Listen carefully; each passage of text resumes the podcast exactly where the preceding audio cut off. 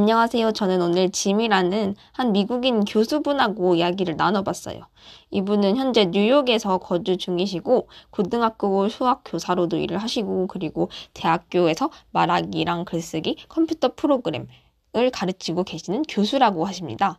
이분 뒤에 한 사진이 걸려 있는 거예요. 그래서 누구냐고 물어보니까 자기 아버지라고 하는데 굉장히 영향력 있는 인물이셨대요. 교수로도 일하시고 정부 관계자로도 일을 하셔가지고 굉장히 유명하신 분이라고 합니다. 그래서 자기도 본받고 싶은 인물이다, 롤모델이다 라고 말씀을 하셔서 이미 똑같이 교수가 되셨으니까 성공적인 인생을 사신 거라고, 아버지를 닮은 거라고 축하드린다고 제가 말했어요.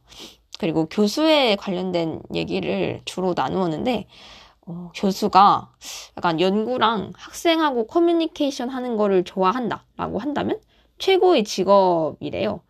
근데 요새 또 코로나 때문에 온라인으로 수업을 하잖아요. 그래서 좀 슬프지 않느냐, 학생들 못 보니까 라고 제가 물어보니까 의외로 뉴욕에서도 블렌디드 러닝을 진행 중이래요. 이게 뭐냐면 격주로 학생들이 학교에 가가지고 수업을 듣는 거예요.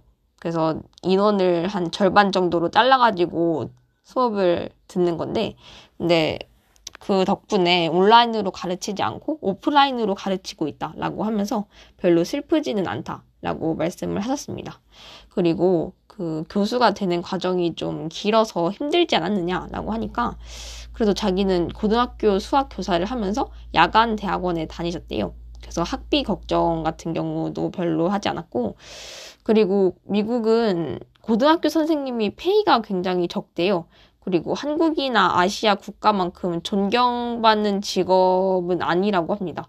그리고 되는 과정도 상대적으로 쉬운 편이다 라고 말을 했어요. 대학 졸업장이랑 그 관련된 과목 시험만 통과하면 된대요. 그래도 자기는 학창 시절 동안에 존경할 만한 많은 선생님들을 많이 만났다라고 말씀을 하셨습니다. 그래서 저는 가르치는 직업은 역시 돈으로 따질 수 있는 게 아니고 좀 천직인 것 같다라고 얘기를 했어요. 그리고 교수도 돈을 많이 주는 거는 아니래요. 근데 아무래도 선생님보다는 더 많은 존경을 받을 수도 있고 그리고 유연하게 시간을 활용할 수 있다라는 것은 장점이다 라고 하셨습니다. 또 은퇴 후에도 계속해서 사람들을 가르치실 예정이래요. 가르치는 거는 사람들한테 도움을 주는 거니까 자기한테 행복을 가져다 준다라고 말씀을 하셨습니다. 그래서 굉장히 워커홀릭 분이셨고 멋있었습니다.